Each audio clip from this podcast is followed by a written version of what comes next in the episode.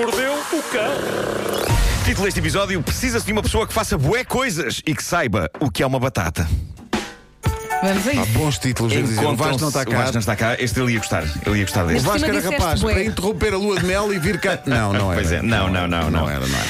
É deixá-lo sossegado. Deixá-lo Eh, sossegadinho. sim. Bom, encontram-se anúncios extraordinários no famoso site Craigslist. Este, publicado na Austrália, tinha como título Precisamos de uma terceira babysitter para os nossos quatro adolescentes, mas que, para além disso, trabalhe no nosso negócio de manutenção de jardins 5 dólares a hora. E, por favor, nunca me telefone.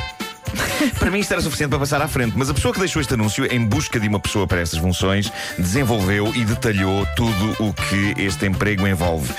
Vale muito a pena ler. Diz assim: trabalhar com gado, verificar e reparar cercas, tanques de água, cortar relva, construir sistemas de rega, pinturas, levar miúdos a e trazer miúdos de escola e ou eventos desportivos, limpeza e preparação de casas de campo, pode acontecer ocasionalmente ao fim de semana, compra de mantimentos para a família, confecção de refeições, limpeza da nossa casa, passagem da roupa a ferro. Será tratada como um membro da família. Isto só funcionará se estiver preparada para ser engolida pela nossa loucura e se comportar como um membro da família, por exemplo, participando nas nossas sessões de ginásio em família e nas nossas batalhas de dança. Que maravilha. Olha, esses senhores não fazem nada. Irá ganhar 200 dólares por semana.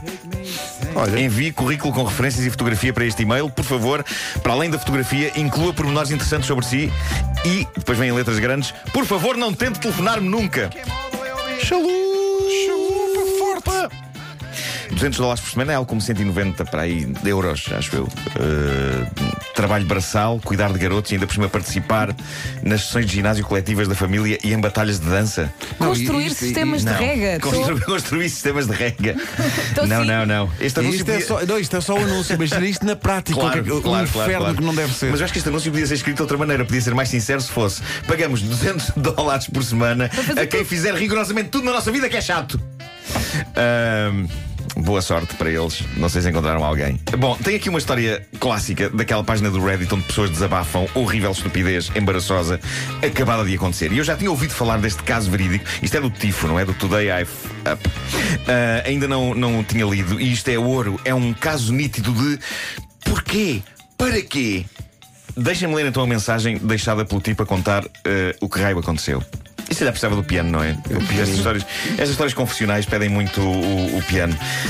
Mas isto talvez sirva como um, um conto de- que, que- que serve de lição para, para quem vai jantar eh, com, com os pais de- da pessoa com quem está. Vai, vai conhecer os pais num jantar. Muitas vezes é uma situação de tensão, não é? E em que a Eu acho pessoa que nunca tenta- corre muito bem. Pronto. é isso, é Corre. isso. Mas neste caso é absolutamente catastrófico e sem razão. Vamos então a isto. A minha namorada convidou-me para jantar com ela e os pais dela. Atenção, isto aconteceu na noite. Ele, ele- ele chegou a casa e contou isto na noite em que isto aconteceu. Ahm, ia conhecer os pais dela, eu estava nervoso e inseguro perante a situação, mas sabia que isto tinha de acontecer. A noite começou bem, gostei de os conhecer e eles a mim. Nisto, veio-me à cabeça a ideia de que talvez fosse giro levar a cabo uma situação cómica que provocasse uma boa impressão e que passasse aos pais da minha namorada a ideia de que eu era uma pessoa divertida. Quando vi que iam ser servidas batatas cozidas, tive a ideia, que me pareceu muito gira, de fingir que não fazia ideia do que eram batatas. Oi? Isto iria ser cómico, de certeza. Afinal, correu muito mal.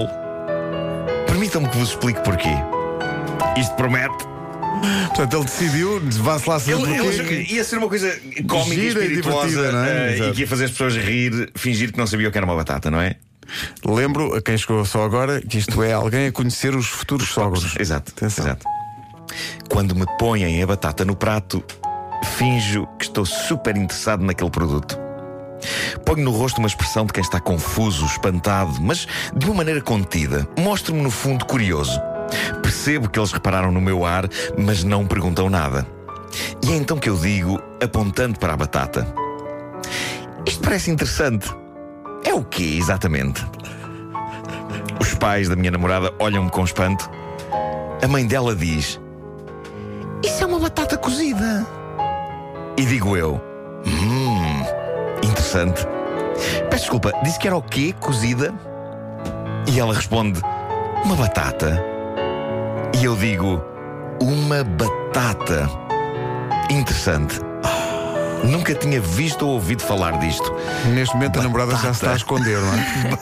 Batata tem bom aspecto. Neste momento, diz ele, eu percebo que eles não estão a perceber que eu estou a tentar fazer uma piada. Neste momento, eu constato que eles acham que eu não sei mesmo o que é uma batata. E neste momento eu chego à conclusão do quão vergonhoso, humilhante, deprimente e horrível seria se eu admitisse neste ponto que estava a fazer uma piada má. Então o que então fiz continua. foi agir como se de facto não fosse uma piada. Ai meu Deus, porque é que ele se meteu nisso? Eu entreguei-me de alma e coração ao ato de fingir que não fazia ideia do que era uma batata. Pá, como é que isto escala? E a pá? namorada, a Como é namorada, isto não fez a nada. este ponto.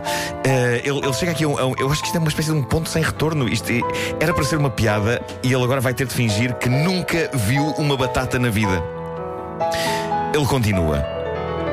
Eles perguntam-me, muito incrédulos, se eu não sei mesmo o que é uma batata. Eu. Não, se eu nunca tinha sequer ouvido falar em batatas. E eu segui em frente. Eu estou com uma Vera, eu estou curiosíssimo para ver a reação da namorada. Epá, Disse-lhes que sim, já, vá- já, já, daqui a pouco eu já diz. Disse-lhes que sim, que nunca tinha ouvido falar, que nunca tinha comido, nunca tinha sequer ouvido ou lido a palavra batata na minha vida. Valha-me Deus. Isto prolongou-se por muito tempo. A minha namorada olhava para mim, confusa E não lhe deu um estalo. e envergonhada. e eu a insistir que não sabia o que era uma batata. Ai, e a sentir que, quanto mais eu insistia que não sabia, mais os pais dela começavam a suspeitar de que eu sabia o que era uma batata. Deixem-me que vos diga que por esta altura eu estava 100% entregue ao meu número de não saber o que era uma batata. O clima começa a ficar tenso. O pai da minha namorada começa a ficar particularmente irritado. A dada altura, ele está a dizer-me: Chega, o que é demais é demais, você está a gozar connosco, admita.